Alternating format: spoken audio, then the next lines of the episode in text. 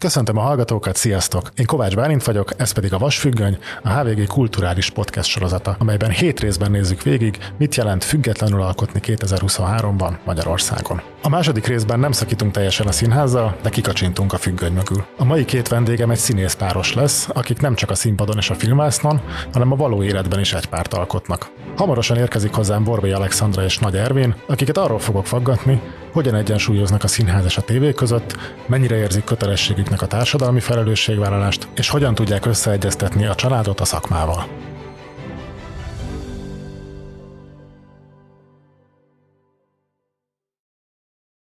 Szeretettel üdvözlöm a stúdióban Borbé Alexandrát, a Katona József Színház európai filmdíjas színésznőjét, és Nagy Ervin szabadúszó színészt, de mielőtt elkezdenénk a beszélgetést, ahogy ebben a műsorban mindenkinek, nektek is fel fogok tenni kettő plusz egy villámkérdést. Az első az az, hogy miben vagytok a legjobbak, aminek semmi köze nincs a szakmátokhoz. Tánc. És honnan tudod? Mármint, hogy a, tehát egyszerűen csak a zenés táncos mulatságokon, vagy, vagy ennél profibb szinten? Ezt tudja az ember, mert megnézi mondjuk azokat, akik vele táncolnak, vagy akik csak nézik, és akkor abból így talán egy kicsit meg lehet állapítani. Meg mert mondjuk a férje, a férje, a férje nem örül neki, nézi, amikor vagy? sokkal táncol. Igen. Hát ezt megosztjuk a... Nem, ennyi, nem, biztos, hogy ennyi. azt nem osztod meg, ennyit osztottunk meg. hogy hol, hol volt egy ilyen probléma? Igen, én féltékeny típus vagyok, annyira jól táncol a feleségem egyébként, hogyha azt látom, hogy más férfiakkal táncol nagyon jól, akkor, akkor igen, elindul bennem egy féltékenység, én ezt nem, nem szégyellem bevallani. Szóval, hogy van benne. És Ervin ebben a legjobb. én meg a féltékenységben vagyok a legjobb. Meg a kaszálásban ezt a kettőt tudnám felhozni. A kaszálást ezt komolyan mondod? Vagy? Komolyan mondom, imádok kaszálni, szerintem tök jó kaszálni. Nagyon gyakran gyakorolja, Én ugye? ezt akartam kérdezni, van Mikor? Be, mindig leugrok a Moszkva térre kaszálni. Ennyi. Nem, van egy, van egy telkemlánt a Balatonon, és akkor ott, amikor már tényleg égig ér a fű, akkor ilyen pánik kaszálásokat szoktam végrehajtani. és amikor már összes haverom felhívott füledről, hogy öcsém, meg fognak megint büntetni, akkor lerohanok és kaszálok egyébként órákat, és imádok kaszálni, megmondom az őszintét, mert a legjobban kapcsol ki. Nem úgy, mint most a telefonomat. Igen, szóval, hogy nagyon talán ezt mondanám hirtelen ilyen civil tevékenységben. Neked eszed, eszedbe jut valami rólam, hogy mit csinálok? Hogy jól? nagyon jól főzöl, szerintem. Főzés, kettő. Ne arra, hogy az embernek valahogy magáról kevés dolog jut eszébe, de igen, azt arra talán még büszke vagyok így családilag, hogy elég jól főzök. De nem mondtál igen még egyszer se ilyen uh, sztárséf. Dehogy nem. Nagyon le vagy maradva. Nagyon, Bocsánat, nagyon csúnyán lemaradtál. Bocsánat. Én a konyafőnökben legjobb fiú lettem az első VIP adásban. Nem Igen. kicsit vagyok lemaradva. Elnézést. Igen, harmadik lettem benne. Elfáradtam, akkor, akkor jött ki pont a kincsem, és nagyon nehezen bírtam a stresszt őszintén szóval, szóval ez egy főzés, meg ez a főzőműsorok azt gondolják, hogy egy ilyen, ilyen lepényevés, zsákba futás és habzsidőzsi, de iszonyú, iszonyú megterhelő pszichésen, szóval annyira, annyira abba vagy benne, annyira a verseny az annyira az embert adrenalinal. Hogy éjszaka nem alszol, hanem Igen. például az Ervin recepteken gondolkodott, receptekkel álmodott, de nem is álmodott, mert hogy nem is aludt, mert már mindjárt jött a következő nap, és nem kapcsol ki az agyad. Szóval ez egy komoly verseny versenyfutás, úgyhogy arra büszke vagyok mondjuk arra az eredményemre, végére elfáradtam nagyon. A következő villámkérdés egy picivel komolyabb. Mi volt az a pont az életetekben, hogyha most így visszagondoltok, amiről azt látjátok, hogy ott valami, vagy ott minden megváltozott. Tehát, hogy onnantól fogva valami már nagyon más. Hát nekem az európai filmdíj, igen, unalmas, de ez. Hát annyira nem unalmas, mert ugye viszonylag kevés olyan színésszel tud beszélgetni az emberek. Aki Európa filmdi. Igen, tehát azért ez úgy. És milyen értelemben? Leginkább nekem adott sokat, mert mindig is, mindig is, végül is ezt azt hiszem, hogy 29 vagy 30 évesen kaptam, és, és nagyon szerettem volna bebizonyítani a világnak, hogy, hogy nekem helyem van ebben a szakmában. Csak ezt ilyen zárójeles megjegyzésként jegyzem meg, ha valaki úgy le van maradva, mint én a főzőműsorokban, hogy a Enyedi Ildikó Testről és Lélekről című filmjének a főszerepéért kaptad meg a Európa legjobb színésznője elismerést ha jól emlékszem, Berlinben Igen. volt éppen a gála. Igen. És elhitted? Mert ilyenkor az szokott lenni nagyon sok emberrel, hogy, hogy vár egy ilyen nagyon erős visszajelzést, hogy, hogy elhiggye, hogy helye van a szakmában, és aztán megkapja a visszajelzést, és rájön, hogy attól még mindig nem hiszi el. Neked sikerült? Én nekem ezzel nem volt problémám előtte, hogy én, hogy én magamról nem gondolnám, hogy helyen van a szakmában, mert hogy én már tulajdonképpen a szavaló versenyek alatt, amikor szórakoztattam a közönséget, már akkor azt éreztem, hogy, hogy nekem ezt kell csinálni. Úgyhogy, úgyhogy ebben nem volt kétségem, csak szerettem volna, ha ezt a világ is tudja, mert mondjuk az anyukám mindig is tudta, de azt is szerettem volna, hogy mondjuk az édesapám is azt mondja, hogy jól van, igen. És azt mondta? Igen. Ervin? Nekem na, furcsát fogok mondani, meg ilyen vadromantikusat és a románába illő, de amikor belépett a Borbi Alexandra katonának a büfébe, nekem onnan az életem folyása megváltozott. Teljesen, minden. Addig igen. De ez így? Ez Tehát, hogy a büfé először meglátod, és azt mondtad, hogy... Igen. Hogy itt valahogy rögtön emlékszem erre a pillanatra, hogy innentől kezdve a dolgok másképp lesznek, és ekkora váltás, hogy ennyire megváltozom minden körülöttem, akár szakmailag, mert ez nagyon, tehát az embernek megváltozik a magánélete, vagy elindul egy ilyen nagyon hosszú, nagyon nagy változás, nevezzem így, ami rengeteg felső és rengeteg alsó ponttal bővül, akkor azért az a szakmai életére kihatással lesz. És valahogy nekem nagyon erősen rányomta aztán a bélyegét arra, hogy én, én egyébként férfiként, emberként mind megyek keresztül, mi minden történik velem, és az talán tudott pozitíve realizálódni a szakmai pályafutásomba is. Pont ezt akartam kérdezni, hogy ez a rányomja a bélyegét, ez picit olyan vészjóslóan hangozott. De... Azért, mert ennek nyilvánvalóan ennek volt magánéletileg nagyon sok vonatkozása, de az ember úgy elindul a hadak útján. És az megváltoztatja a színészetét, az sok mindenhez való hozzáállását, szóval, hogy érettebbé, sokkal tapasztaltabb lesz, és ezáltal valami megváltozott szerintem a színészetemben is mélyebb lett, rétegeltebb lett, több mindenre tudtam gondolni azon a deszkán vagy a filmvásznon, és ez ettől a ponttól indult el, hogy bejött az életembe a Szandra. Ha az origót keresem, hogy hol indult el, ez, a, ez az egész folyamat, ez az egész óriás lavina, amiben most itt ülünk egymással, mint férfeleség, akkor az onnan indult, és mondhatnék ilyen, amikor a Dés László felhívott, vagy amikor fölállva tapsoltak, de ez nem változtatott. Tehát ez nem volt egy olyan pont, ahol innentől kezdve már másképp vannak a dolgok, most, hogyha nem tudom, egy ilyen, tényleg így a bulvárnak ez biztos nagyon tetszene, de tényleg mert nagyon rózsaszín, de valójában igaz is. Tehát, hogy milyen igaz, hogy az onnantól kezdve másképp vannak a dolgok. És jól vagy, Ervin? de ez borzalmas. Ez nagyon nehéz. Mert azért ugye nem könnyű. Nem könnyű. Aj, de vicces a feleségem. De ahogy igen, azért vagy, azok vagyok én tapasztalt, tehát nem könnyű. Persze, hát ez nem, izé, nem, nem fagyinyalás. Azért tudok rétegelten játszani, mert otthon kínos a feleségem. Nem én mondtam. ez a, a magyar fordítás. nagyon, nagyon kemény csatáink, meg harcaink vannak, de nagyon sokat szelidültünk beleléptünk a román fizetbe, akkor, akkor vissza fogok kérdezni még egy román Akkor volna, hogy én fogok belelépni a román először. Köszönjük, Ervin. Figyelj, ezt nem beszéltük meg. Ervin rózsaszínünkben. Ezért. Ilyen lesz a témafelvetés is. mi van vele? Igen. Tehát, hogy azt akarom kérdezni, hogy a büfé megláttad, és utána mi volt? Tehát, hogy te konkrétan oda mentél, azt mondtad, szia, hogy hívnak, hozhatok-e neked egy kávét, vagy azért ennyire nem? nem most, nem, most, én ne, most tudod, erről nem beszélünk. Tudod, erről nem beszélünk, igen. Megrúgnálak, csak túl messze. igen.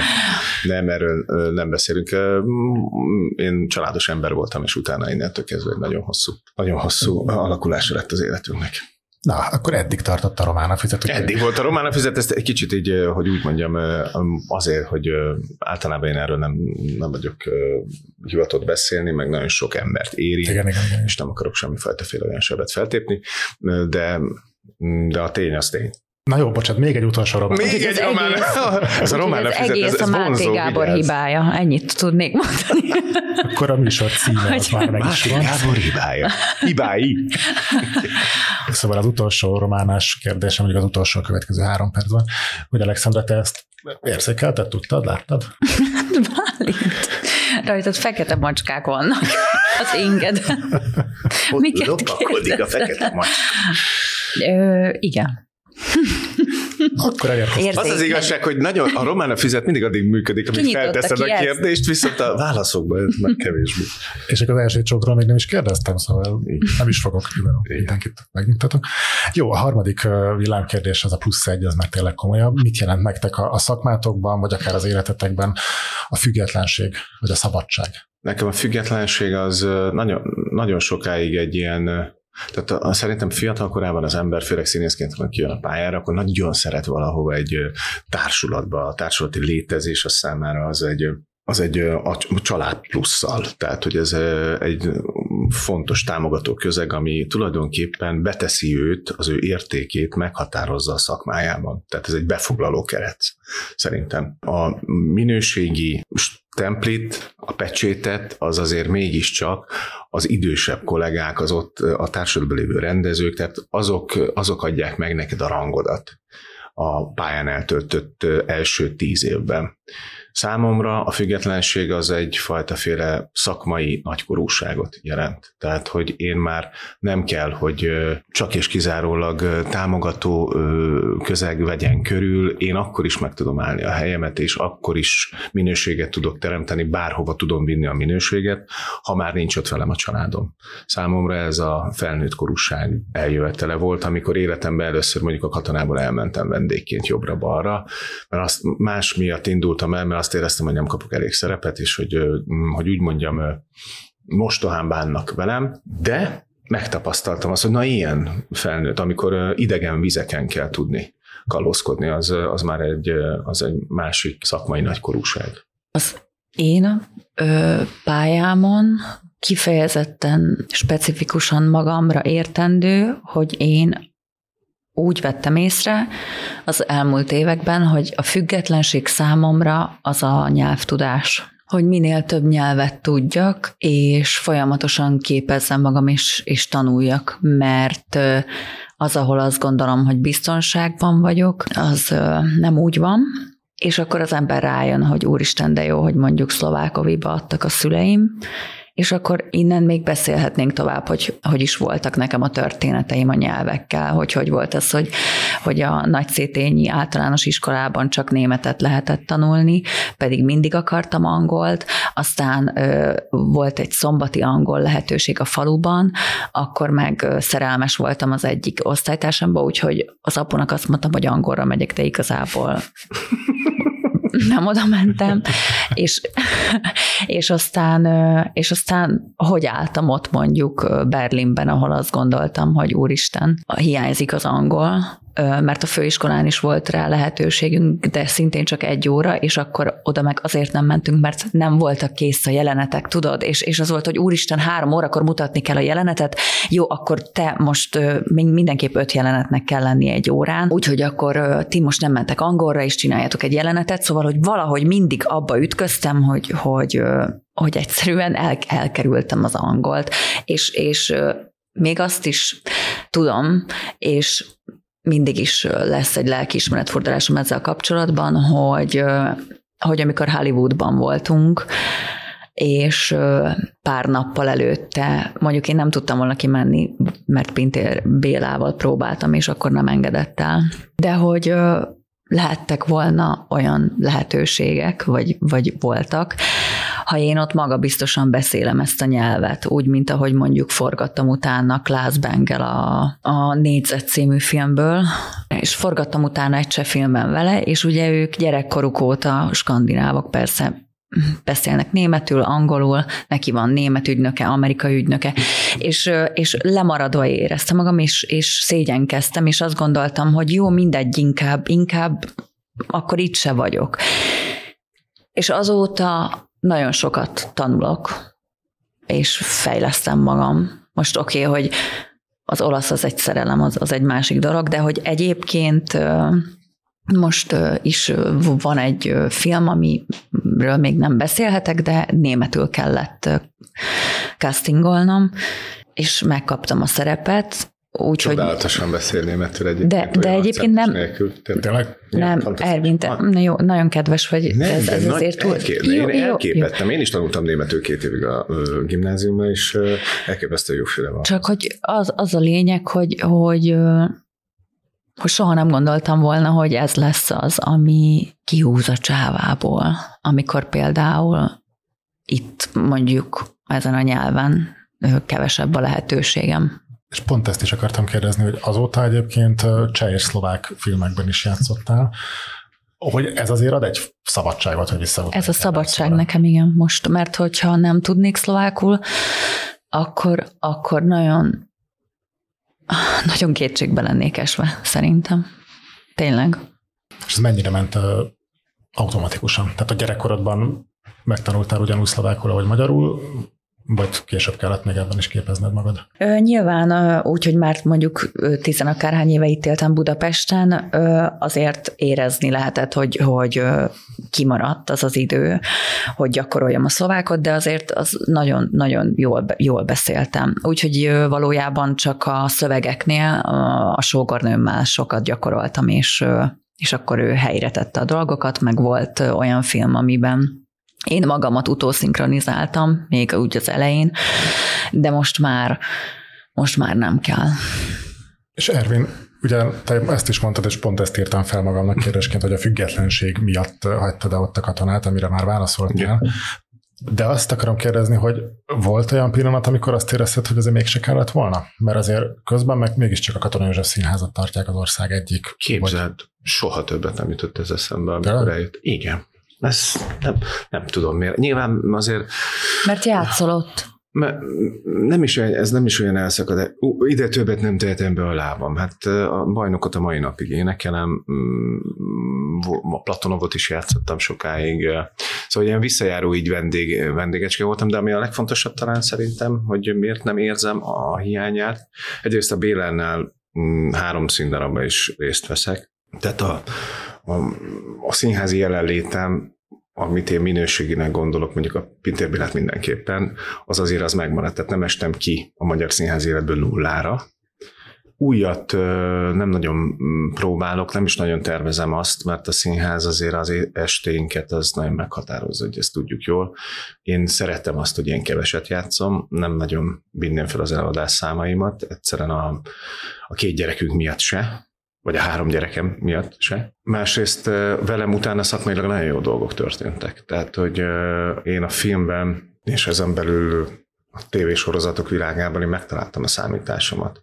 Vagy sikerült olyat csinálni, amit, amit nem szégyellek, vagy nem szégyenkezek egy tanár miatt. A tanár miatt egyrészt lett egy elképesztő országos ismertségem, másrészt utána jött ugye a Zámbó sorozat, ami szerintem szintén a RTL klubból senki nem nézte ki, hogy egy ilyen színvonal irányába indul el, és ilyen stábbal csinálunk egy tulajdonképpen talán nevezhetjük sorozatnak. Hát illetve Zámbó Jimmy személyéből A személyéből sem, sem hogy ezt sokan. így fogjuk megközelíteni, és hogy tényleg egy ilyen mély és szerintem magvas és a rendszerváltáson nagyon jól beszélő, túlmutat önmagán nem csak a királyról szól, hanem nagyon sok minden másról. Szóval, hogy engem fölhívott a Dés László, hogy szeretné, hogyha dolgoznék vele. Egy csomó olyan dolgot föl tudok sorolni, ami, ami számomra azért azért komoly cölöpöket ad belülről, tehát egy komoly támaszték, és úgy élem meg, hogy én ugyanolyan híres, sőt híresebb ember lettem, miután onnan eljöttem, nem is mérem a kettőt össze. Tehát, hogy ez egy valahogy eddig nem voltam, de most bezzek, hogy eljöttem rá, rám mennyi minden lehetőségem van. A színház szerintem nagyon sok esetben azért nehézé teszi egyeztetésileg, elfoglaltságileg az, hogy az ember különböző más műfajokban, főleg filmben, stb. Szóval itt azért az időkeretek azok csökkentik a sanszot nagyon sokszor a színházi színészek számára. Az azért az mindenképpen így van. Nekem volt egyszer képzeld egy nagy egyesítő szándékom az RTL és a katona között. Akkor már nem is voltam ott tag, és volt egy ilyen nap, amikor így tényleg tulajdonképpen az igazgatá, igazgatás az elénk tárta, hogy így lehetetlen lesz dolgozni, hogy mindenki forgat, és hogy tulajdonképpen itt ebben most komoly összefeszülés van, és én akkor a, az RTL-t és a katonát leültettem egy tárgyalóasztalhoz. Szerintem mind a kettő minőséget akar előállítani, nem ciki benne lenni ezekbe a streamekbe, egyáltalán nem, sőt, átveszi szerintem már a nagyon sok esetben a NFI-nek a feladatait, vagy azt a, egy olyan minőséget produkál, amit egyébként a magyar filmezés nem hoz és megpróbáltam őket kibékíteni ebben, sajnos hosszú, csak rövid távra sikerült.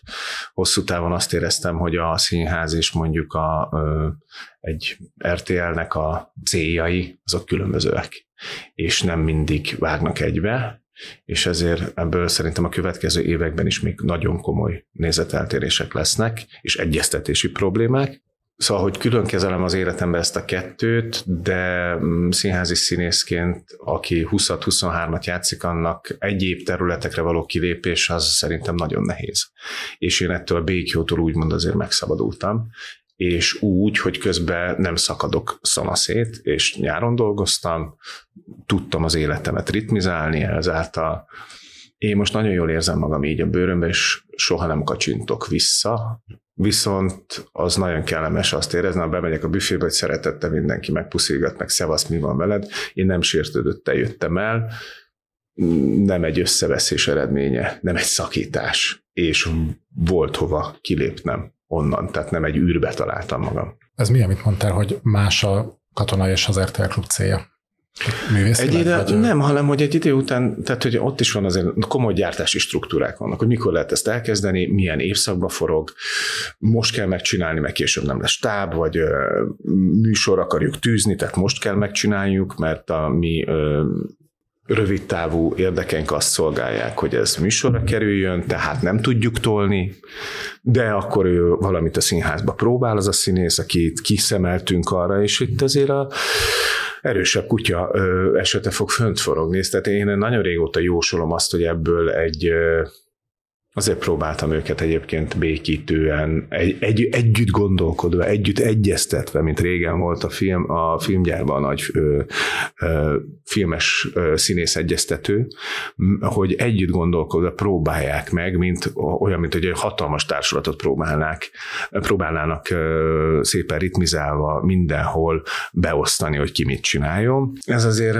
nagyon sok helyen ö, surlódik, nem úgy jön össze, nem arra gondolnak, pedig szerintem egy idő után Magyarországon ebből repedés lesz, tehát egy törés lesz ebből, hogy ki hova álljon, és ki mit csináljon. Egyrészt azért, mert vagy szétszakad a színész, tehát hogy megőrül attól, hogy 12 órát dolgozik, aztán még bemegy játszani, aztán másnap próbál, tehát hogy egy olyan fajta életritmust kíván meg, hogyha két malomba akarsz egyszer őrülni, hogy beleőrülsz. Másrészt meg nem fogja hagyni szerintem a pénz, és a hírnév és a, és a lehetőséget az, a színészek nem fogják ott hagyni és a magyar színházi fizetések katasztrofálisak, és e, ha válaszút elé kell majd állítani komoly embereket, akkor minél újabb és újabb generációk jönnek ki, szerintem annál inkább fogják ezt választani.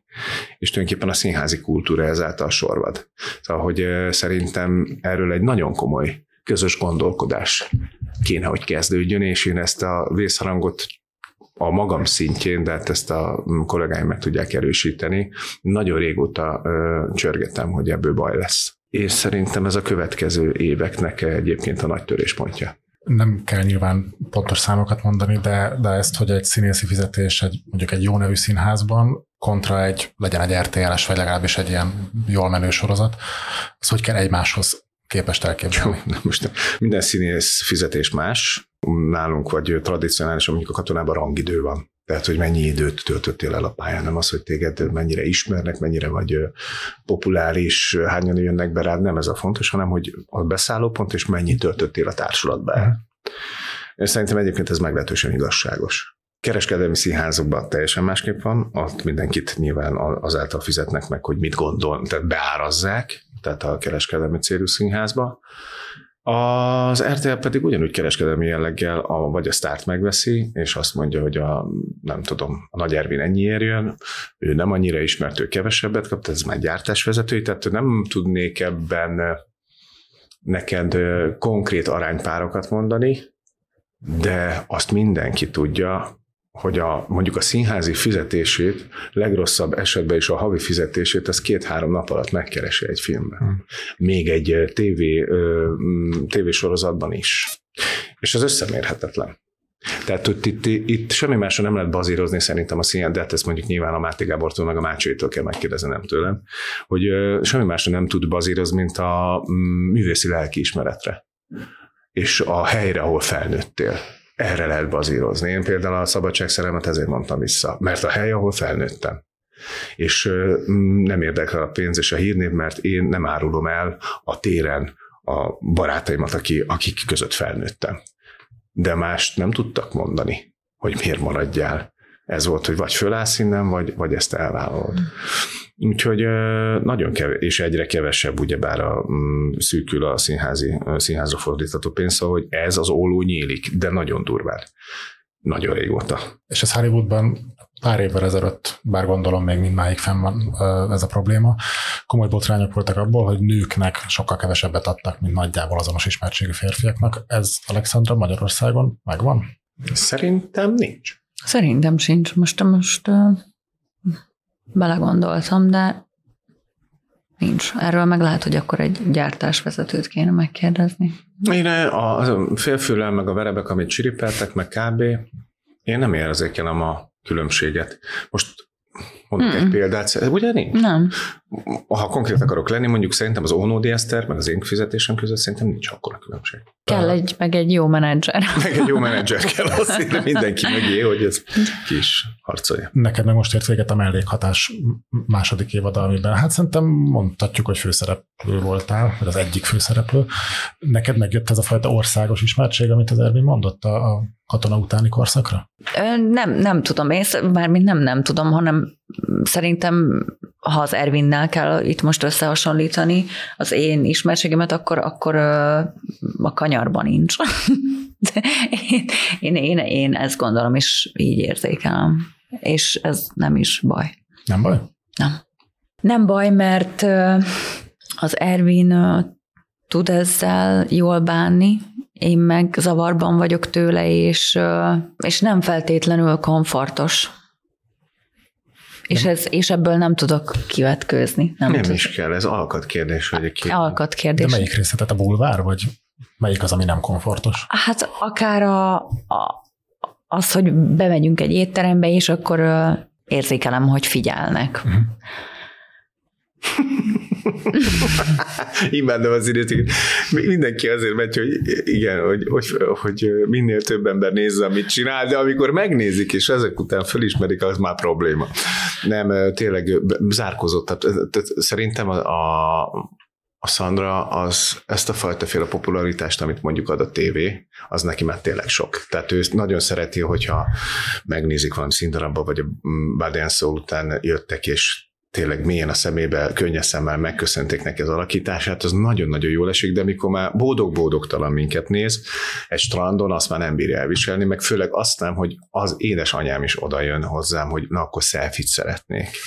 És nekem van egy különleges butha üzemmódom, ami egyáltalán nem jellemző rám, de valahogy mindig mondom, hogy aki színésznek megy, az szokja meg, hogyha tényleg komolyan vesz ezt a pályát, hogy ez ezzel jár, és ezt én nagyon, nagyon korán, nagyon az elején valahogy lekönyveltem magamban, hogy én mindenki felé iszonyú türelmes vagyok a bármelyik kislánytól kezdve a 80 éves nagymamáig én, ha ő szeretne valamit, akkor én úgy fordulok felé, mint egy ráérő apuka. Tehát, hogy oké, okay, rendben, persze, csináljuk, és csinálom ezt 140-szer, ha kell mondjuk egy kincsem parkban mondjuk volt a kincsen vetítés, és utána sorba álltak, akkor én négy órát csináltam ezt, és nekem nem derogál. A föld bármely pontján, bármely pillanatában azt érzem, hogy azért az iszonyú mennyiségű szeretetért, amiből én napra nap táplálkozom, napra nap merek közéleti dolgokban megnyilvánulni, mert egyszerűen a atommagot azt egyszerűen erősítik bennem,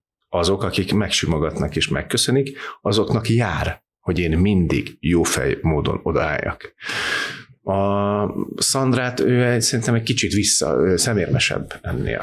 De te mit érzel, mert ugye ez Ervin nagyon-nagyon jó hiszemű olvasatát mondja, hogy szeretet, azért jönnek oda, mert szeretik. Te más érzel, amikor, amikor megbámulnak a strandon, vagy az egy teremben? Tehát, hogy nem azt gondolod, hogy Nyilván azért néznek, folyton mert- valami, igen, folyton érzek valami ö, kritikai szemléletet, vagy, vagy ö, Vizslatás. vizslatást, vagy azt, hogy, vagy azt, hogy mostanában szerintem emiatt tényleg az okostelefonok miatt a folytonos akarok veled egy képet, amit bárhova kirakok és bárhova elküldök, érzek benne agressziót. Már volt olyan ugye, amikor mondjuk egy borfesztiválon nem éppen józan emberek jöttek oda, és, és azt mondja, hogy jó, ez így most nem jó. Még egyet légy szíves. Jó, és ezt mondja az Ervinek, akkor oda mentem, hogy elég, csá, szevasz. Szóval van, van, van ilyen. Ezt imádja ezt a történetet. Nem, ez, ez nem imádom, hanem, hanem utálom, hogy ez, hogy ez kellett, hogy én Jó, oda hát menjek, az emberek, mert én meg én ma úgy vagyok vele, hogy jó, van részegek, hát most mit csinál? Jó, hát igen. De az mondjuk azt... ő e, e, hihetetlen tényleg tőled, aztán nem, nem, egy, egy, van egy pont, egyet nem szeretek, és azt, hogy, hogy ezt valakitől hallom, akkor fölmegy bennem a pumpa marha gyorsan. Ez a művészkém. Na, figyelj, öcsém.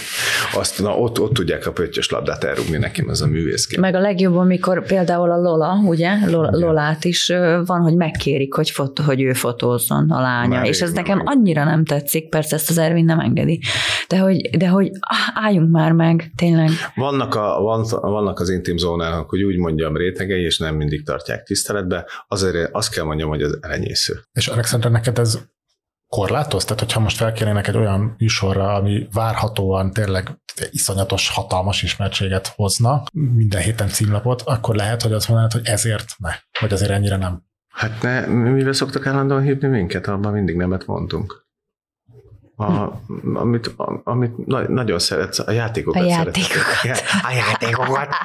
Ez mindig elmondom a RTL vezetésének, hogy a, a játékokat A a nyerő. imádná, a nyerőpáros. A játékokat nagyon szeretnénk ártani, de ezt a sok bullshit ami előtte, utána van, én, én nagyon nem bírom, az, a, azt nem, imádok, imádnánk játszani, arra mondjuk mindig nemet mondunk olyan hat éve. De ez a nyerőpáros konkrétan? Mhm. Nem konkrétan nyerőpáros, vagy van mindig egy próbálkozás, mert csak ezt De egyébként is megélem, mert az Ervin mellett megélem, és, és nagyon sokan jönnek hozzánk oda, hogy mind párral szeretnének fotózkodni, vagy hogy most is például Orvietóban Igen. magyar, magyarok oda jöttek hozzánk, Cukik volt. és kb. úgy is mondta a hölgy, hogy tudom, hogy nem szeretik, vagy ön nem szereti, szóval hogy Tudjuk, már így hogy lehet nyaralásokon tudni, vannak, hogy és ez lehet rólam tudni. Igen, mert azt érzem, hogy, hogy állandóan figyelve vagyok, és ez nem tudom, nem, valahogy idegen nekem ez. Kicsit olyan nagy testvér. Uh-huh. Viszont a bulvárt azért valamennyire beengeditek az életetekbe. Most volt ugye a lakásotokról is fotósorozata. Az nem Ez például- Volt egyébként, és kiment a, bu- lett belőle egy bulvár, de Igen. nem akar. Igen, de ez nekem arról szól, hogy van a Csáki Tünde, aki, aki szerintem nagyon-nagyon tehetséges, és Igen, vele, Vele dolgoztam. vele dolgoztunk, és ö, megkérdezte, hogy befotózhatják-e.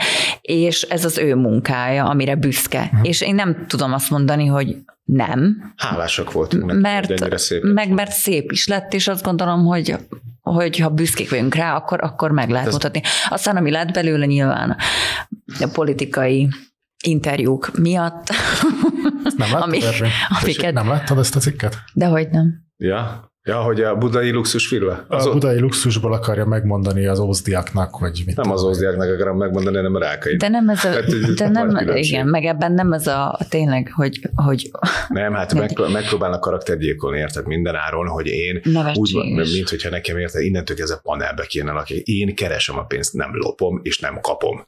Tehát én keresem, én, én megérdemlem. Marha nagy különbség, és nekem igenis vannak adott esetben a társadalom leszakadó rétegei felé, nekem van lelkiismeretem. Akinek meg nincs, arra meg rászólok. Ennyi történt, tehát ők imádják összemosni, összekeverni, és akkor előveszik, hogy a budai luxusvilla, hát most volt pont, adom a napomat a Viaszaton. Szépen megmutattam, hogy na most mutassátok meg, hogy milyen a nagy luxusvillának a bejárata, érted, ami úgy néz ki, mint hogyha nem tudom, Csepel külső lennénk.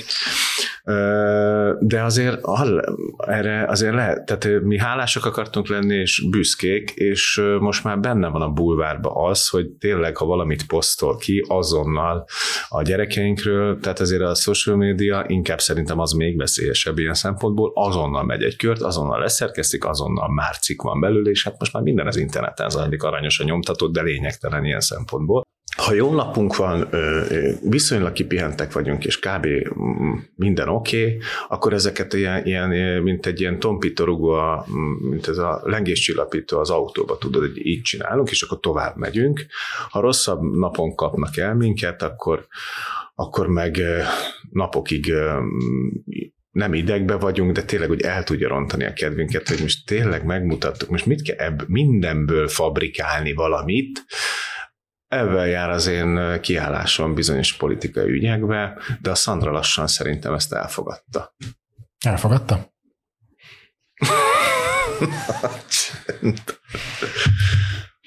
Igen. Azt nem mondom, hogy mosolyogva fogadta el, és jó, ne, mert, őt, mert őt zavarja, zavarja, hogy bántanak minket. De hát a bánt, az igazság a bántással néha együtt jár. De most már én azt, azt gondolom, hogy Nekem ez nagyon kemény, ha most itt mondhatok egy, egy, egy nyilván mondhatok egy nagyon őszinte mondatot, akkor akkor azt, az, hogy én honnan jöttem, az eléggé ugye meg, meghatározza azt, hogy én hogyan állok ezekhez a dolgokhoz, és mit tanítottak nekem otthon.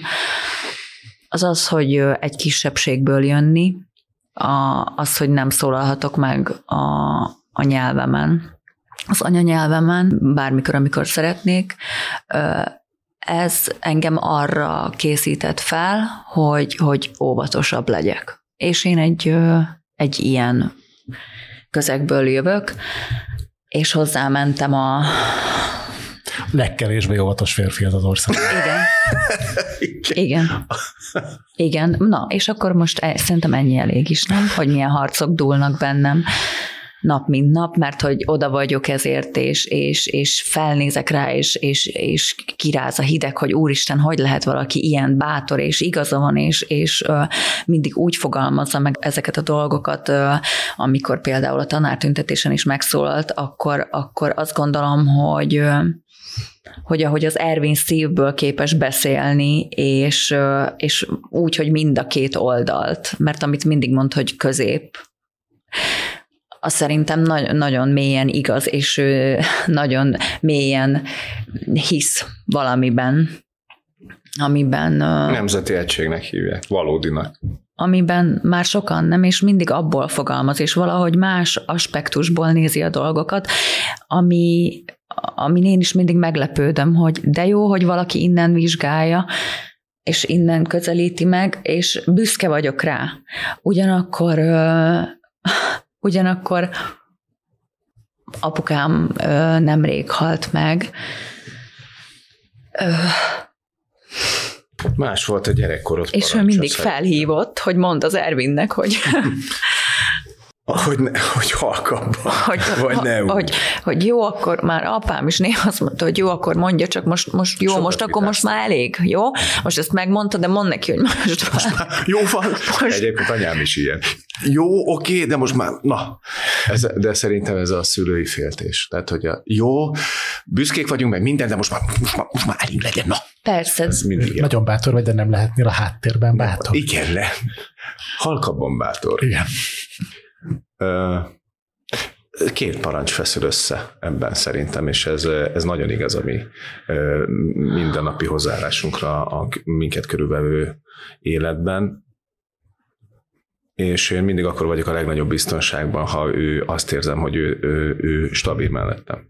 Tehát én, én ugye tényleg ilyen, nézé, hogy mondják ezt, sisakrost föl, az gyí előre, és a, de mindig mondom, vagy amikor ezen megy a patália, hogy, hogy én akkor vagyok a leg... De tőlem aztán jöhet szembe bárki. A komplet megafon minden nap 400-szor, ha a feleségem mellettem áll, akkor én átmegyek a betonfalon. És szerintem ez, ez nagyon igaz a mi kettőnk. Nem mindig hiszi el a Szandra. Köszi. nem mindig hiszi el a Szandra, de tényleg a stabilitást egy férfinak, aki pláne általában adott esetben hangosabb és közéleti konfliktusokat vállal, nagyon fontos a stabil háttér. Az nagyon meghatározó számomra. Eléggé romantikusra sikeredett ez a szín. Rózsaszínbe jöttem, mondtam, hogy ez lesz. Biztos Bálint nem, nem gondolta volna. Nem, mert, a, mert az ember, a, te, te vagy érted a, le, a legfontosabb megerősítés, hát te melletted kelek, felfekszem le, és hogyha te azt mondod, hogy fú, fölnézek rád, ah, nekem, de jó, akkor én, én nekem bárki bármit mondhat. Tehát azért nekem minden embernek van egy szociális szűrője, nekem a, van három barátom, van a feleségem, anyám, apám már nem is tehát, hogy mármint olyan szempontból, hogy tudom, hogy a félelem igazgatja őket, hogy csak bajom ne és ezek azok, amik támpontok. És hogyha ezek okék, ezek rendben vannak, ezek nem inognak, akkor az ember egy nagyon gondtalan, jókedvű emberként tudok tovább harcolni. Annak örülnék egyébként a legjobban nem kéne. Tehát, hogy ezt most nem úgy mondom, hogy harcra fel, gyerünk, előre magyarok, hanem, hogy, hanem, hogy én ezt, ezt nem azért csinálom, mert azt gondolom, hogy hú, de szexi minden nap beolvasni a rendszernek, hanem azért, mert bizonyos határok át vannak lép, lépdelve, amit gyerekkoromban, én meg azt szoktam meg gyerekkoromban. Én meg máshonnan jövök, és én más példámot, és az apám az mindig ilyen volt. Én meg ezen szocializálódtam, hogyha problémád van, akkor azonnal, ott helybe. És ne, nekem meg ez az attitűd az otthonos. És van ebben kompromisszum? Tehát ugye Szandra mondta, hogy van. elfogadta, te volt, amiben puhultál, vagy amire azt mondtad, hogy jó, akkor ezt nem, mert ez neked már sok. Bálint, te vagy a kompromisszum. az ő részéről.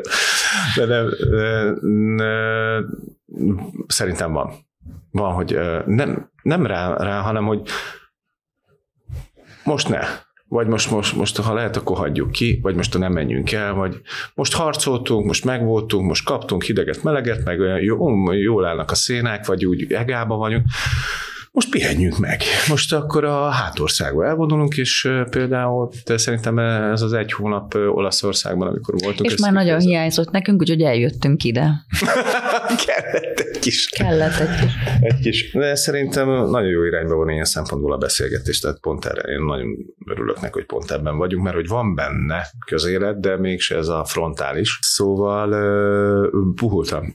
Sokszor, sokszor hagyok ki dolgokat, vagy azt mondom, most most tényleg most nincs kedvem foglalkozni, és én tényleg le tudom úgy tenni, úgymond a közéleti lantot, hogy akkor most foglalkozunk teljesen mással. Szóval én sem vagyok egy ilyen fixálódott ember, aki, aki minden nap imád, főcsapom a HVG-t, meg a Telexet, meg a minden, nézzük ki, mit mondott. Ilyen szempontból tényleg jobban szeretek kaszálni, meg a gyerekeimmel játszani. Most Szandrára nézek, tényleg puhult?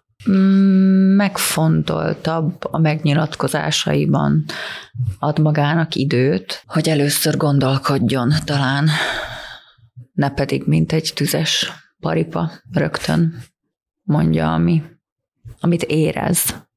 Most már inkább ad magának időt, ami szerintem nem hülyeség. Így családilag. A gyerekek uh, léte. Mit gondolnak? Mit gondolnak a 11 hónapos csecsemők? A harmadik mikrofonnál egyébként úgy ülnek. Azt mondta, hogy nem örül annak, hogy a mit beszél.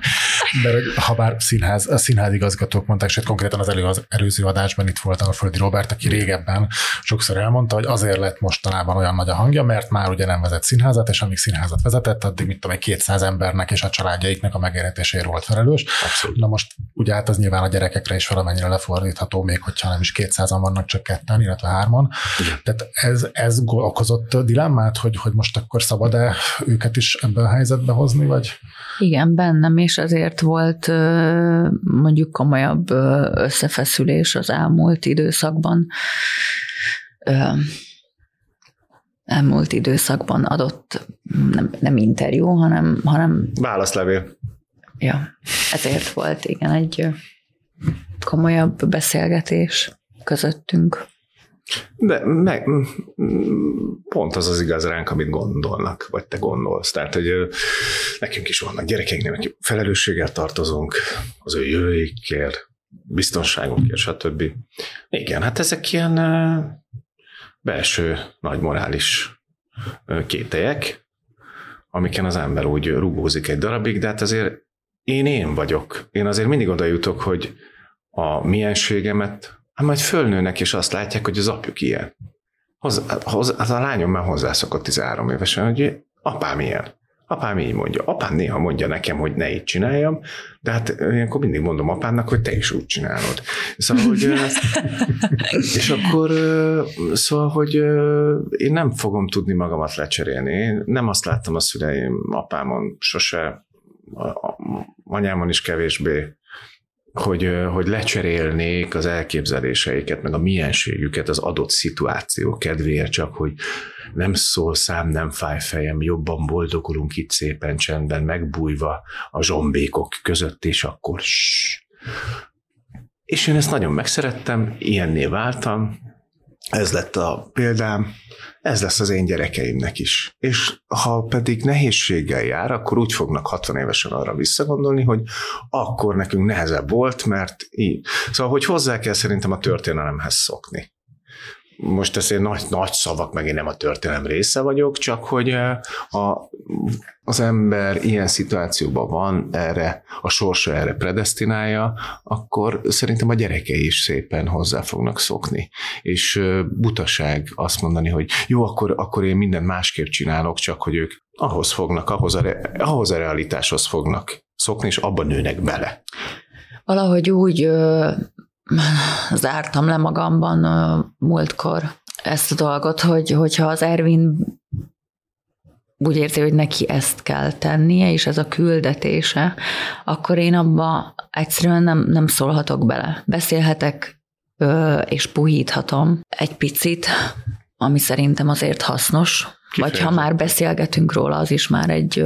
Igen, mindig női szemszög szerintem nagyon fontos. Igen, meg változtat egy picit a dolgokon, úgyhogy nyilván a magja megmarad, de azt gondolom, ha valakiben valami ilyen elsöprő erő van, mint benne, és sétáltatjuk a gyerekeket, és megállnak, és oda jönnek, és úgy, úgy nyújtanak neki kezet, mintha, nem tudom, egy, egy nagy, bocsánat, hogy ezt mondom, mintha egy nagy emberrel ö, találkoznának csillogó szemmel, akkor, akkor én is elpirulok egy pillanatra, hogy, hogy miért is akartam én ezt megakadályozni. Szóval, szóval legyen. Csodálatos. De válasz.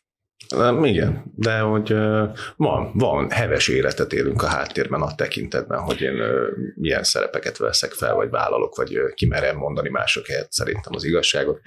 Amíg nem mondják azt, hogy három múlva a kis hm? jaktodat add el nekik, akkor milyen, addig. Ne, nem mondjam már ilyeneket. Viccelek, hát úristen, hát most... Nem, ebből a vízből van az, hogy Ervinek jaktja van szeretném leszögezni, Nagy Ervinnek Ennek nincs, nincs jachtja. Sose érdekelt a jacht, se a vitorlázás. Nagy Ervinnek kaszája van. kaszája. Amíg nem, ah, igen, amíg nem akarják tőled el, elszeretni a kaszádat. Az Addig. Nagyon, nem tudtam, hogy ez ennyire betalál a kiegyenesített kassa. Még oda akartam visszatérni egy picit, amit a, a luxus villáról beszéltünk, mert ugye konkrétan előtte hangzott el, hogy borzasztóak a színészi fizetések, hogy amikor ez így elterjed a sajtóban, hogy Nagy Ervinék egy luxusvillában élnek, de valahogy úgy terjedt el, hogy a jó képű színész egy luxusvillában. Aj, de jó. Hát, hogy, hogy ilyenkor van bennetek valamilyen hát nem is tudom, ilyen kínos érzés, hogy fú, akkor most Úristen, hát hogy lenne? Hát basszus, hát any, amennyi dolgozott az Ervin, amennyi műsorban szerepelt, amennyi filmet leforgatott, három luxus villája is lehetne. Jó fejeken. De vicceljünk már tényleg. Szóval nem, hát itt nem, hát ez a kontextusban helyezés az, hogy ő innen mondja meg ezt. Igen, de ha reálisan nézed, akkor nem lesz kínos, mert rögtön az van, hogy, hogy egyébként lehetne tényleg, ha megnézed a munkásságát, már csak azok, amikről tudsz, Akkor lehetne. Akkor lehetne, igen. Úristen. Én lakhatnék luxusvillámba. Ennek, ennek ellenére az a vicces, hogy azok, akik egyébként az ingyen közpénzt kapják, azok próbálnak engem arról kioktatni, én pedig a piacról összeszedem, tényleg. De én ezért nagyon szerencsés helyzetben lévő ember vagyok, aki lett egy sikeres sorozatnak a főszereplője, és utána még egyszer, még megcsinált egy a streamre megcsinált egy egyszeri sorozatot a király, tehát és még mondhatnám, hogy mennyi mindent forgattam még, de mondjuk az elmúlt hat évet, amióta mondjuk én magyar filmet nem nagyon forgathatok, azóta én igen, az RTL klubban én, én csokkolom. Hát én jól élek. De azért, mert egyébként azt nem, hát az emberek ezt nem látják, tehát én száz napokat dolgozok akkor, azokban az években, minden évben. De nem is csak a politika miatt kérdeztem, hanem mert van ez a egyébként szerintem meglehetősen káros gondolat Magyarországon, hogy a művészek, azok Szegények. a padlás szobában utolsó kis gyertyacsonkjukkal. Igen, még papírra vetnek néhány örökérvényi mondatot. Így van, aztán pedig éhen halnak, és ez így van jó. Nagyon remélem, hogy ez már nincs, mert, mert nagyon dühös leszek, amikor, amikor még valakinek ez megfordul a fejében, és volt rá precedens nem olyan régen. Ebben nem megyek bele, az biztos, de hogy hogy amikor még úgy gondolják idősebb színházcsinálók, hogy, hogy, hogy, en, hogy ez úgy van jól, akkor, akkor, akkor kilélik a bicska a zsebemben tényleg. De ugye nem is csak a színházban egyébként ez a tankcsapda együttesnek, ami talán ma Magyarország legsikeresebb együttese, ott is rendszeresen előjön, hogy de, de mi az már, hogy ők ennyi pénzt keresnek. Keressenek. Hát milyen alapon keresnek? Olyan alapon, hogy megtöltik érted az arénát. Hát Jó, a butassággal szerintem most kár foglalkoznunk, mert ez az, erről nem is tudok most vitát, vagy, vagy vitát, nem is tudok mélyebben beszélgetni, vagy úgy, hogy szétszedjük, mert ezen nincs mit. Ez egy, ez egy nagyon-nagyon buta gondolat. Nem tudom, miért alakult, milyen szokások szerint alakult az, hogy az éhes színész a jó színész.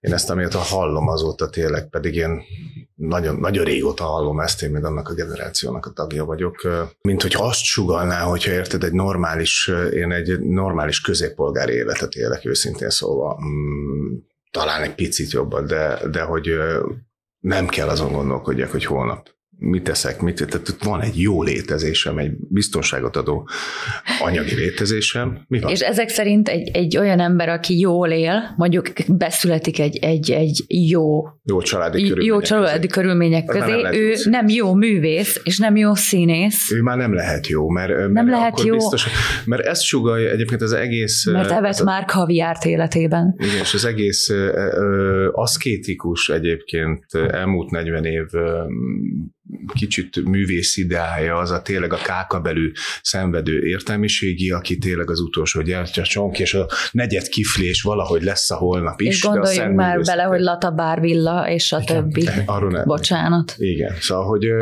azért a kettő, roha, arról Hogyan nem beszélve, éltek? hogy Bradley Cooper hogy él meg, meg, meg nem mondjam, csodálatosan nagy csodálatos. Meryl Streep, két Blanchett, igen, igen ők, szóval, hogy ők is éheznek, azért olyan jók. Szóval ennek egyébként van ez a 60-as, 70-es évekből jött ez a... Ez a, ez a mm, Na mégiscsak elkezdtünk róla beszélni. De, okay. de szerintem igen, Jó. Mert, mert nem függnek össze ezek a dolgok egyáltalán, hogy akkor majd hanyal dől, akkor majd nem érdekli, akkor majd eltelik, akkor majd úgy szétfolyik, a szarik rá arra, amit én mondok. Szóval van, van valami ebben valami hülyeség. Miközben szerintem éhezve is nagyon egyszerűen lehet szarnak lenni. Na, figyelj, láttam Hiszen csak arra gondolsz, hogy éhes vagy. De hogy, szóval, hogy ez, igen, egy kicsit ez egy ilyen deform, deformált művészeti kép volt. Eddig én ezt egyáltalán nem osztom, és soha nem osztottam. Semmi összefüggés nincs, szerintem. Az előbb mondtad ezt a mondatot, amit persze már nem először hallok én sem, hogy amióta magyar filmekben nem nagyon játszhatsz, és ez most, ha már szóba került a, a viaszatos adomanapom, Igen. ugye abban volt egy ilyen elég erős rész, Igen hogy Geszti Péternek konkrétan személyesen neki elmondtad, hogy mivel ő volt a Szia Életem című film egyik producere, annak a filmnek a producerei, köztük Geszti Péter, kifúrtak kvázi abból a, filmből, mondván, hogy ha Nagy Ervin a főszereplő, akkor hiába pályázunk állami pénzekre. Nem, ezt nekik mondták. Nekik mondták, igen, föntről igen, jött igen, a, igen, igen, igen, igen az és, ezt, és ezt ők jóvá hagyták. Szerintem ez egy, bocsánat, ez egy, ez egy filmtörténeti pillanat, hogy ez így kimondódott, és lett egy ilyen párbeszéd. Egyébként azóta nem nagyon lett ennek folyamány, én így keresgéltem a neten. Képzeld el, hogy pont ugyanerre gondoltam, hogy de érdekes, hogy nem vették át. Hogy, hogy nem vették? Mindent át, egyed böfögsz, bocsánat, és az is megjelenik. Érdekes, hogy nem, nem lett ez. Ez nem sikerült. Tessék, akkor most jól elmondjuk még egyszer, nézzétek vissza. Szerintem az volt benne mm, szokásostól eltérő, hogy mondjuk hasonló mondjuk hasonló platformon lévő emberek egymásnak kíméletlen az igazságot azt a szemére hányják és hogy tettemre hívják ebben kapcsolatosan, és az bele is áll, és még kimondja esetleg azt a szót is, hogy igen, hogy bocsánat.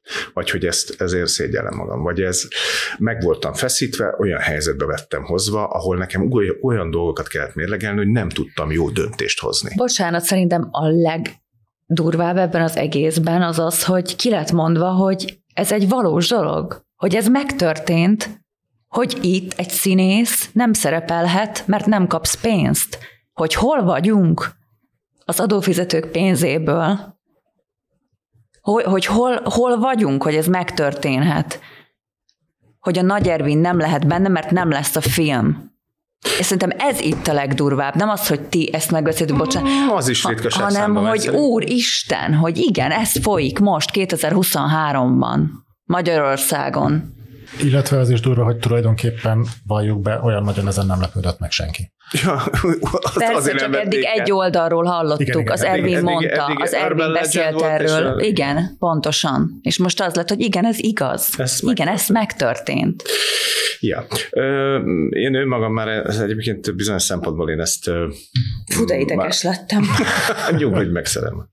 Szóval, hogy önmagában én ezt untam is egyébként ismételni, meg az én fejemben már rég lezáródott, meg minden volt. Egyébként annak nagyon örültem, hogy a gesztiben volt ennyi hogy, hogy beleállt ebbe a helyzetbe, és nem mismásolt el, nem kente másra, hanem hogy igen, ez a befoglaló keret, amit mondtam, hogy ebbe, ebbe kell itt evickéni. Na most legyél okos, hogy emberek három évnyi munkáját kidobod, vagy választod a hú, de akkor én is a Nagy Ervin mellé állok utat. Vagy akkor én mm, én szembefordulok a döntéshozókkal. És hogy ez, ez nem, nem létezik, hogy ez itt megfordul. Már azért se egyébként, azért is én nekem a másik olvasatom, ami engem még ebben nagyon föl szokott dühíteni, hogy csokolom, én adófizető vagyok, nem is keveset szoktam fizetni adót. Én itt kapom vissza. Mi az, hogy tőlem elzárják a közpénzemet? Ezt, ezt, azon kívül, hogy 50-es évek ideológiailag, tehát hogy Acél György is 40-szer okosabb volt, azon kívül ezt, ezt hogy, hogy jön bárki ahhoz, vagy akkor a Varga Mihályt hívjam fel, hogy mennyivel fizessek be kevesebbet? De tényleg, hát, hogy, hogy, hogy, hogy van az, hogy én, én az én munkámban, ez, a, ez olyan, mint hogyha orvos nem műthet, és innentől ez a fel annyi a pénze. De, de, ő befizeti azt a közösbe. Hát én ezen keresztül szoktam visszakapni, vagy ezen keresztül kell, hogy visszakapjam, hiszen az közpénz, és az adó is közpénz. Úgyhogy ebben ez azért nagyon furcsa dolog, hogy megtörténhetett az én életemben. De közben, ezt most részben a hallgatóknak is mondom, akik nem látnak, nem tűnsz igazán felzaklatottnak emiatt. Noha az, hogy, hogy én egy olyan ember vagyok, aki miatt akár le is fújhatnak egy egész filmet, az lehetne akár egy ilyen rettenetesen nagy morális, egzisztenciális válság is, hogy úristen, akkor én mit is kezdek. Már hozzászoktunk ehhez, mert ez most már pár éve így van, ez nem? Már egy, tehát, hogy egyébként már immunrendszerem van hozzá. Másrészt egyébként bizonyos szempontból azt mondom, hogy hű, ez pont velem történik, meg van ebben valami kicsit a hiúságomat adott esetben még legyezheti is, hogy én, miattam lefújhatnak akár egy egész filmet. Másodszorban én nem vagyok olyan kis balfasz, hogy én csak és kizárólag a magyar ö, ö, hatalomnak legyek kitéve, hogy most ad nekem, vagy nem ad annyi piac maradt ebbe az országban, hogy meg tudom keresni a pénzem. És én, én ott megkeresem. Akkor nagyon nagy lenne a problémám, hogyha nem lettem volna elég okos, hogy ezelőtt mondjuk 7 évvel nekem derogált volna az RTL. Hát, hogy én nem tudom, hogy a kereskedelmi tévében tényleg sok-sok barátok közt után, hát én nem, nem teszem be oda a lábam. Ha én ennyire mm, peckes, öntudatos művész lettem volna, és akkor ezt a rossz döntést hozom, hogy nem szállok bele ebbe az iparágba, akkor, akkor, akkor most biztos, hogy nagyobb lenne a, akár a felháborodottságom. Mondjuk akkor is kitaláltam volna, másból élnék, mert, mert közben meg el kell tartanom a családomat, de, de voltam elég okos, és vagyok a mai napig elég talpra esett hozzá, hogy én a piacról meg tudom magam határozni. És szerint, én meg tudom keresni a pénzt. Én nem vagyok ilyen kis kitartott nyűzige lófaszjóska, aki ha kap, akkor közpénzmilliárdos, ha nem kap, akkor úristen, mi van holnap. És Szandra, te is mondtad a beszélgetés elején a szlovák nyelvű filmek kapcsán, hogy ez jó menekülő út, amikor itthon egyre kevesebb a lehetőség. Itt ugyanerre céloztál, tehát konkrétan az Ervinnek a aurája ö, átragad rád is, vagy csak egyszerűen a, a magyar kultúra pénzügyi lehetőségeire gondoltál? Unok erről beszélni. Ha igen, lehet ilyet mind mondani, a ketten, mind a ketten. Most az Ervin elmondta, igen. nyilván felesége ja. is vagyok, minde, mindegy. Egyszerűen én már nem foglalkozom ezzel elzártam magam. A, én helyette válaszolni. De ne. Nem arról akarok beszélni, mert azt, hogy úristen, szegény színészpár is Nem, egyáltalán nem kell nem vagyunk, minket sajnálni. nem kell sajnálni. Tényleg nem kell minket sajnálni. Mit, amit mondtam, mi megfogjuk, meg, kitaláljuk, meg tudjuk a tehetségünk által, meg tudjuk ezeket a helyzeteket oldani, és máshol keresünk magunknak dolgokat. Az más kérdés. Nem is az a vicces, hogy mi keresünk, hanem, hanem hála jó Istennek máshonnan keresnek. Vagy máshonnan minket megkeresnek a piacról.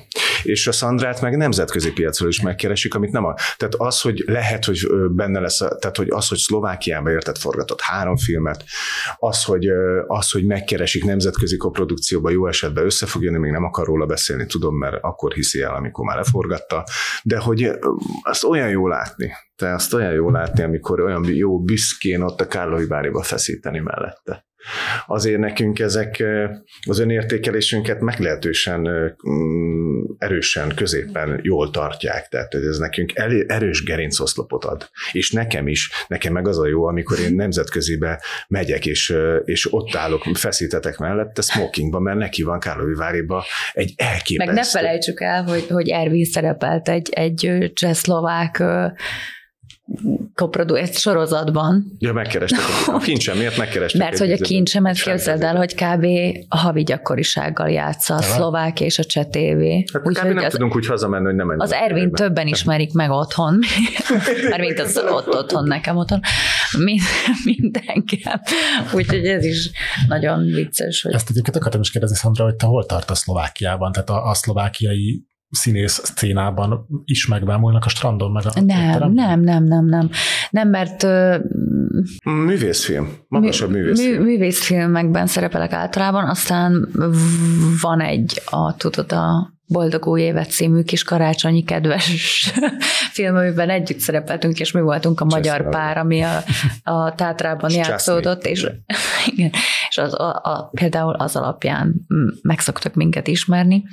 Öm, nem, én most nagyon várom, hogy kijöjjön egy, egy, egy nagyon fontos film, az Emma és a halálfejes lepke, és, és akkor azt gondolom, hogy, hogy egy kicsit, nem, nem mondok semmit.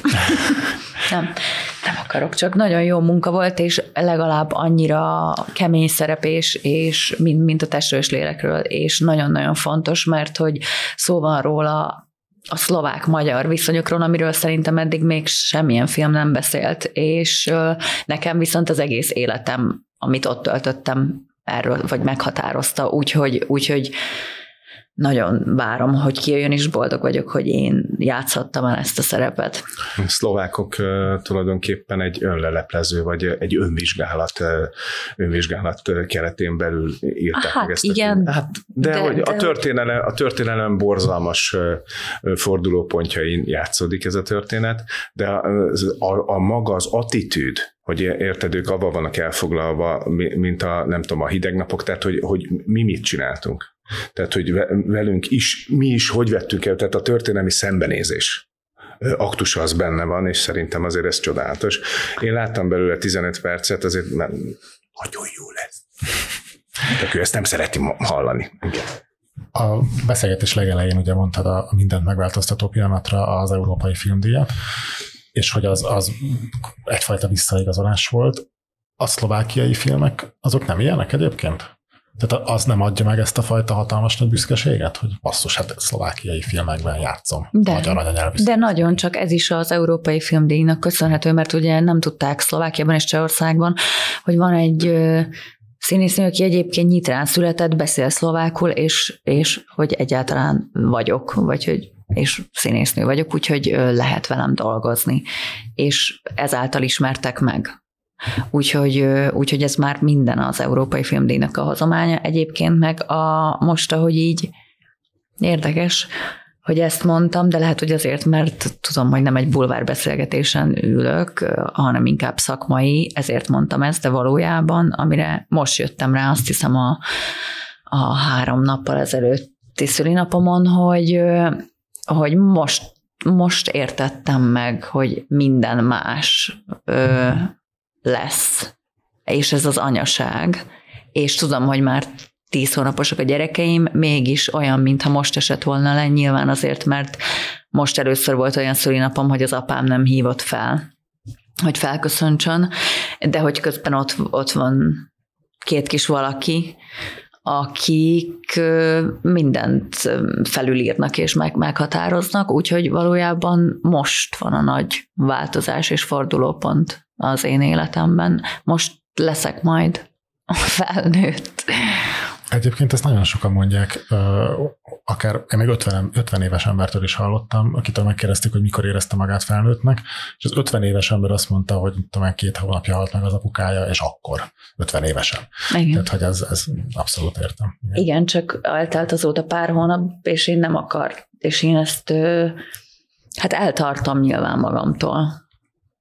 Úgyhogy úgy kb. most a szülinapomra érkezett meg, leesett a gyerekvállalással kapcsolatban még azt akartam kérdezni, hogy színésznőként ez okozott valaha is dilemmát, hogy, hogy vállalja a gyereket, mikor vállalja a gyereket, akkor hány évre mész el, a karriereddel ez mit fog csinálni, hogy fogsz visszaérni a szakmába, stb. stb. stb. Az Ervin szerint igen, én szerintem nem.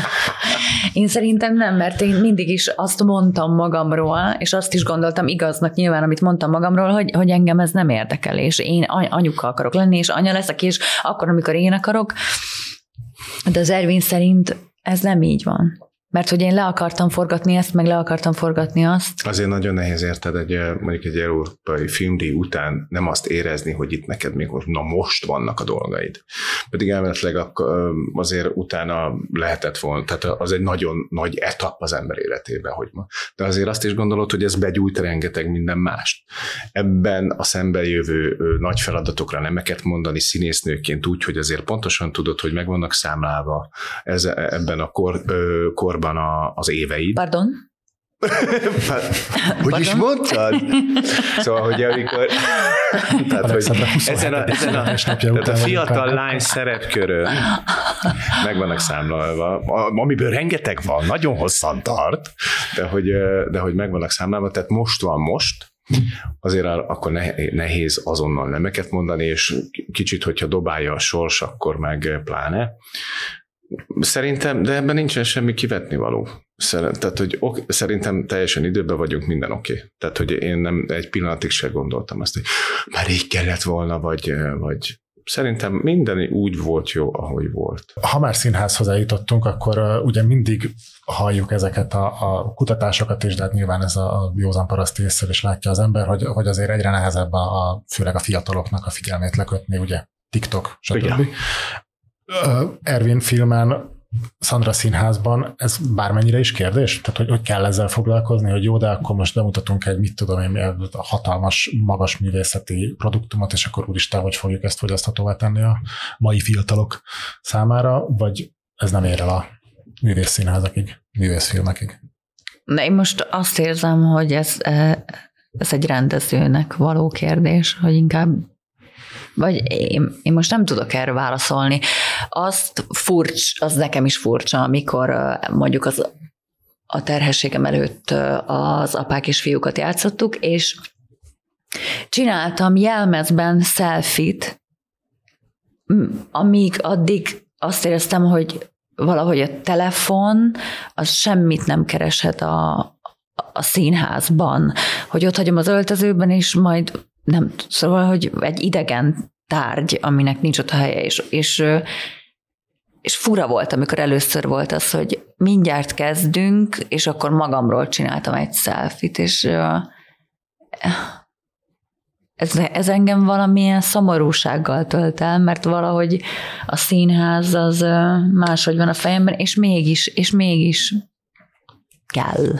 Én ezt igen, másképp látom, a produktó marketingéhez mindenképpen kell. Uh-huh. Amikor belekerülsz a csőbe, akkor már nincs telefon, de akkor senkinél, te kikapcsolják az emberek, én úgy féltünk ettől. Volt egy tíz év a színházban, ami megállás nélkül a csába már, hogy nem lehet kikapcsolni ezt a kurva telefont. Tehát, hogy becsörgött olyan helyeken tényleg a legszebb pillanatok. Most nagyon ritkán előfordul, azt kell mondjam, de valahogy megtanultak élni vele az emberek, tényleg kikapcsolják, tényleg figyelnek, tehát tényleg nem gondolják azt.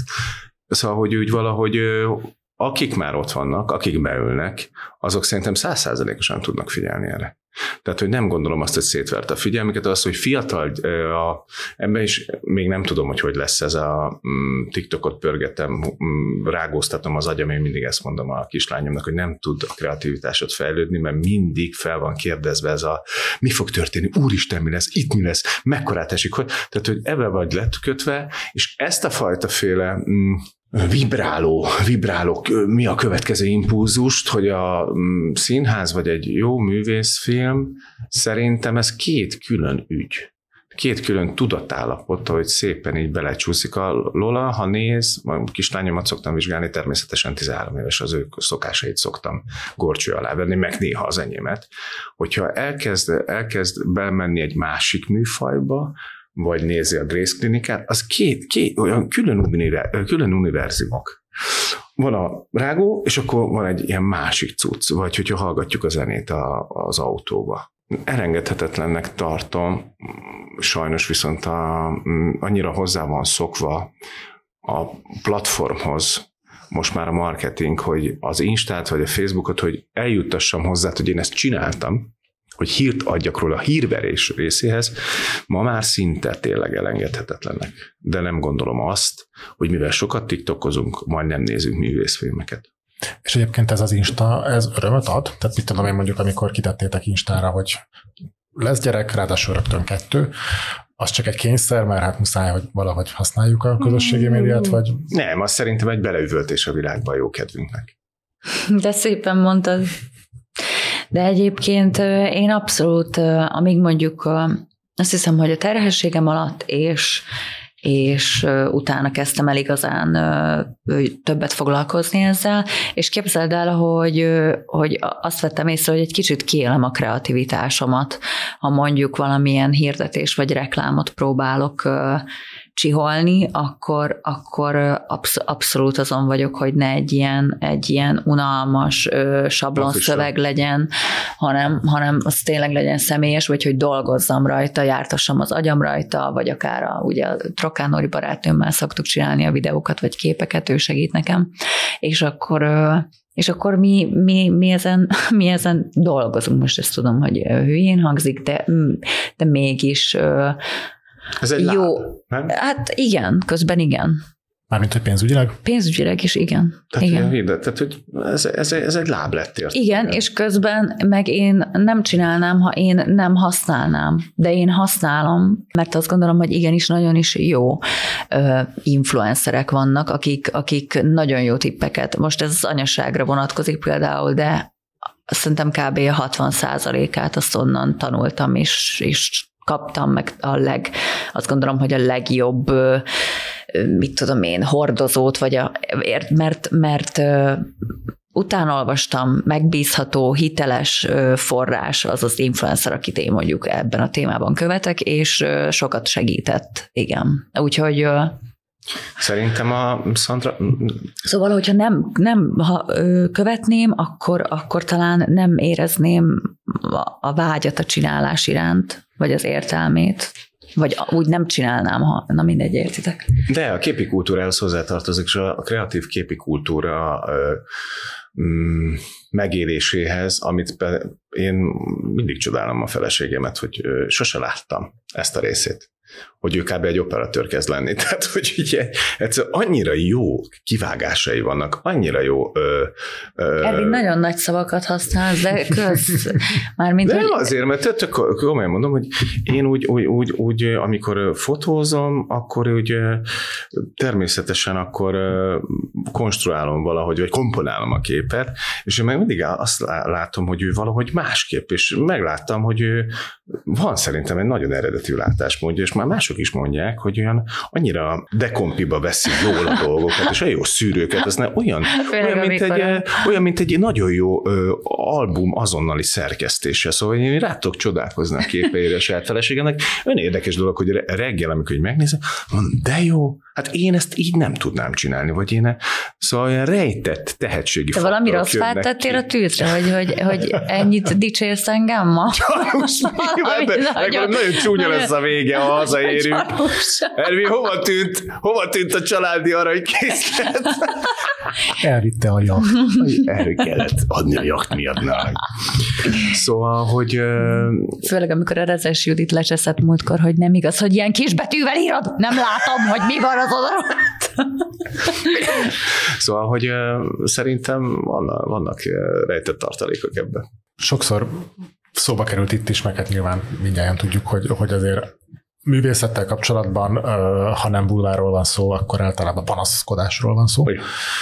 Ezért akarok egy ilyen pozitív végszó felé irányítani benneteket finoman, bár természetesen nyugodtan panaszkodjatok, hogyha úgy adódik, de hogy mi az, ami, ami miatt azt gondoljátok, ha azt gondoljátok, hogy ezt a szakmát, a színészetet, ezt igenis megéri csinálni, minden reggel felkelni, és, és ha örültök, akkor örülni annak, hogy ma is ezt fogom csinálni, ma is ez a szakmám.